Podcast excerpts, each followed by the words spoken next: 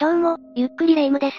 どうも、ゆっくりマリサだぜ。キャンパスライフって憧れるよな。え、何よ急に。どうしたの？大学って遊ぶところじゃなくて勉強するところなの知ってる？言われなくてもわかってるんだぜ。それに遊ぶために大学に行きたいわけじゃないぜ。あ、大学で思い出したけど、2009年に中央大学後楽園キャンパス内で殺人事件があったのを思い出したわ。どうしてこのタイミングで思い出すんだよ。ちなみに殺害されたのは、中央大学の教授だったのよ。その犯人は妄想性障害で心神耗弱状態だったみたいなのよ。なんだか、続きが気になってきたぜ。わかったわ。ということで今回は山本優太中央大学教授事件を紹介するわ。それじゃあ、ゆっくりしていってね。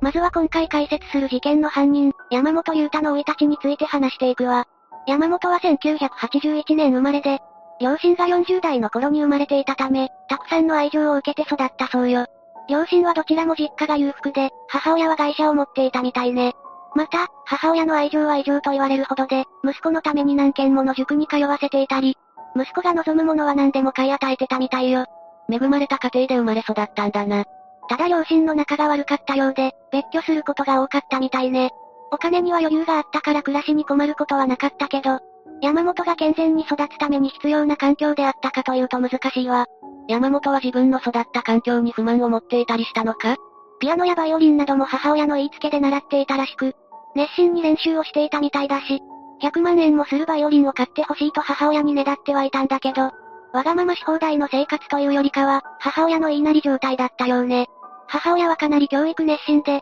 時間が経つにつれてテレビゲームを捨てるようにもなっているわ。罰として子供の持ち物を捨てるをやっているよな。小学校高学年の頃、山本が足を怪我した時に、母親は異常なほどに通院を繰り返させていたわ。そんなにひどい怪我だったのか？そういうわけでもないの。というのも、世界で一番幸せになってもらおうと、辛いことや嫌なことには絶対に合わせないようにしよう。と考えました。という気持ちが関係してると言われているわね。そういった環境で育った山本の小学校時代はどんな感じだったんだ？幼少期はやんちゃだったみたいだけど、小学校高学年の時は内気な性格で、いじめにあったこともあるらしいわ。母親はいじめの対策として同級生と遊ばせないようにしていたらしいわね。その対策は果たして正しいのか？同い年の友達と遊べないのも教育として良くないんじゃないのかな？そうね。でもピアノ教室などに通っている子供たちとは遊んでいたみたいね。そういった環境で育っていく山本は、どんどん内向的な性格に育っていくんだけど、母親や周りの大人たちは山本を、おとなしくていいこと認識していたみたいね。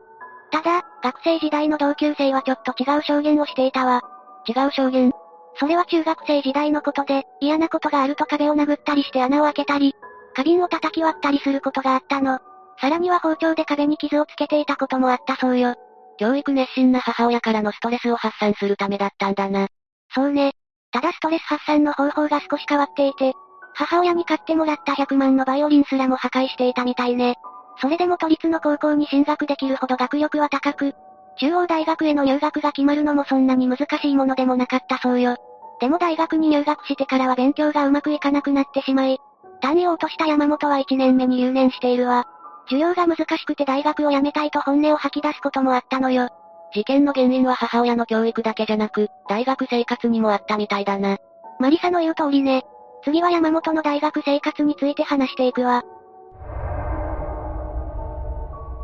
大学の授業についていけなくなった山本は、他の大学に再受験するものの、不合格だったため勉強に集中することにしたわ。大学2年生の時は朝6時には登校して、午後の11時まで大学で勉強をしていたそうよ。ブラック企業で働いてるのかと思うくらいすごいスケジュールだな。ただ、図書館を利用していると、立ったり座ったりと落ち着きがなく、他人が読んでいる本を覗き込んだり、実験などについては、自分のやりたいよう好き勝手にして周囲を困らせていたみたい。また、研究室でも周囲に気を使うことはなく、一方的に自分の意見を投げかけてきたり、教授たちの間でも難しいと評されていたようね。それに手首にはリストカットを繰り返していたような跡も見られていて、顔にも引っかき傷のようなものが確認できていたの。そういうのを見て、教授たちは話を聞いたりしなかったのか心配されたりするものだと思うんだが。もちろん周りの教授たちは山本を心配していたわ。でも山本は、自分の傷に対して大学側に気にしないようにと話しているわ。それでも母親は心配するものだと思うんだが。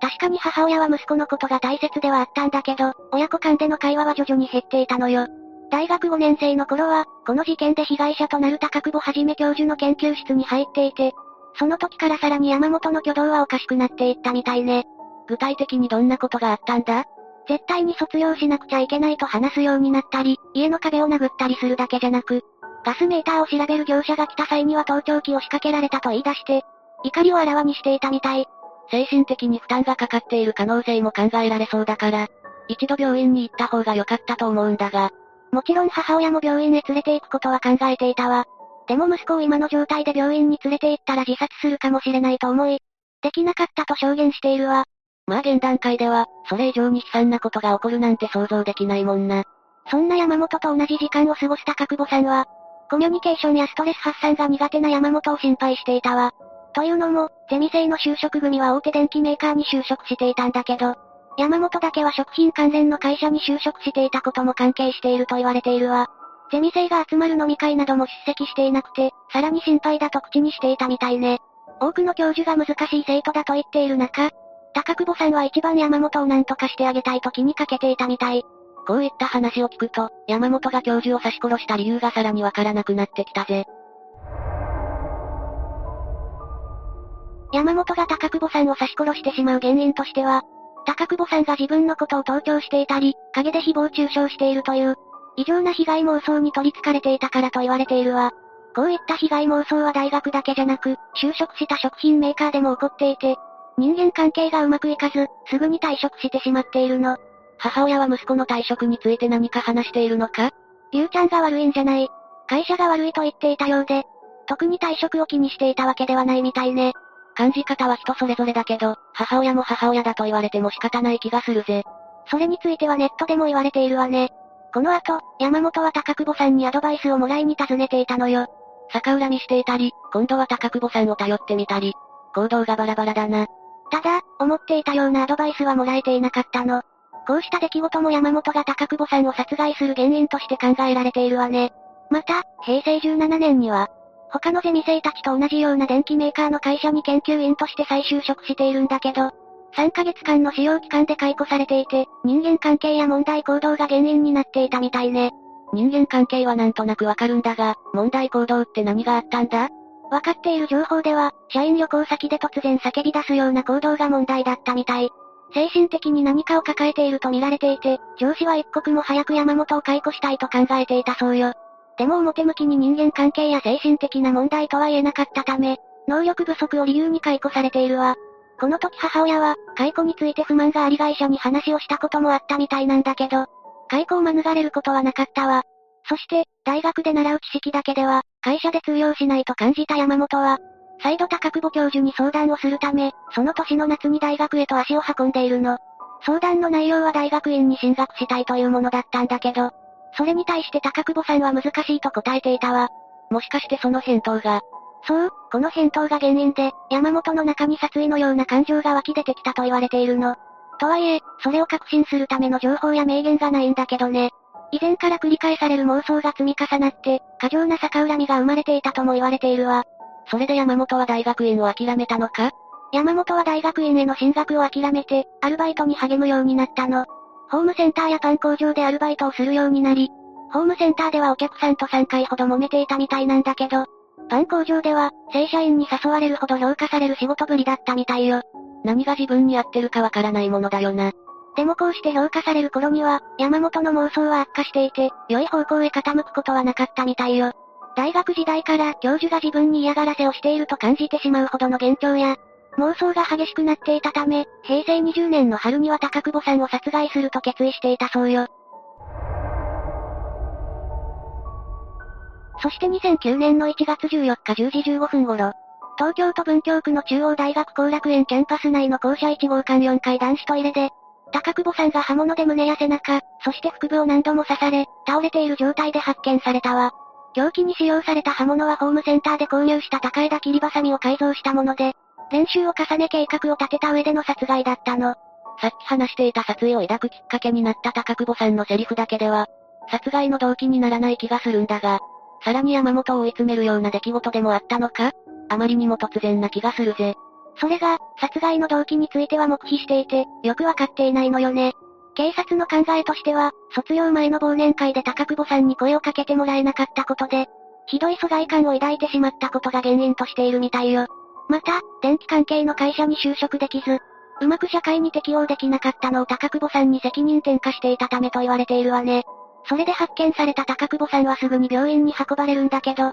午前11時30分に搬送先の病院で死亡が確認されているわ。身体の至るところをめった刺しにされてるんだもんな。生きてる方が不思議だと思ってしまうんだぜ。ちなみになんだが、大学なんて人が多いところで殺人なんてしたら、すぐに見つかって逮捕されるんじゃないのか？だけど山本は、うまく逃げることができたのよ。そのため、トイレ付近で目撃された、30歳くらいの見た目、ニット帽、黒いコートを着ている。という情報だけが犯人像として残っていたわ。それだけだと犯人逮捕まで時間がかかりそうだぜ。事件が起きた1号館の防犯カメラが設置されていなかったため、捜査本部はトイレ付近で目撃された情報だけが手がかりになっていたみたいね。大学側は校内へ入るための門が一つに制限されて、学生証を確認するために警備が強化されていたわ。その間、山本は身を隠していたのか？山本は事件を起こした後、平塚八幡宮に寄ってから帰り、翌日からは普通に働いているわ。どうして神社に寄ったんだ？絵馬に修正新旅と書き込むために神社に寄ったそうよ。意味はあの世でいい旅ができますようにというものよ。また、山本はすぐに逮捕されるか、ゼミ生たちからの復讐で死ぬと考えていたらしいわ。それも妄想が原因だったんだな。そして事件から4ヶ月経った頃に、高久保さんの爪に残っていた DNA が山本と一致したため、当時28歳の山本は殺人容疑で5月21日に逮捕されているわ。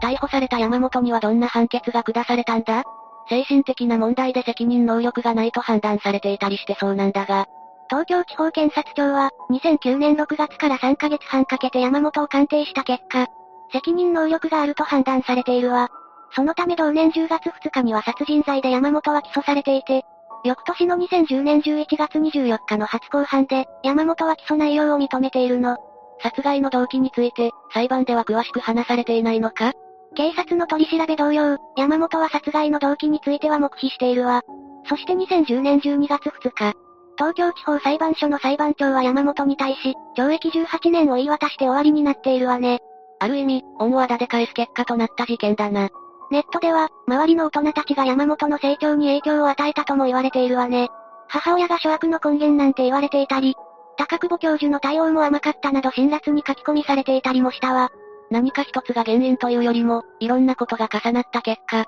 起きてしまった事件と考えてしまうけどな。そう考える人も少なくなかったわ。ところでマリサは、どんな大学でキャンパスライフを送りたいの？この話の後に聞くのか？まあマリサが大学に行くなんて宝くじを当てるより難しそうだけどね。反論しきれないのが辛いところだぜ。今回は山本優太、中央大学教授事件について紹介したわ。それでは、次回もゆっくりしていってね。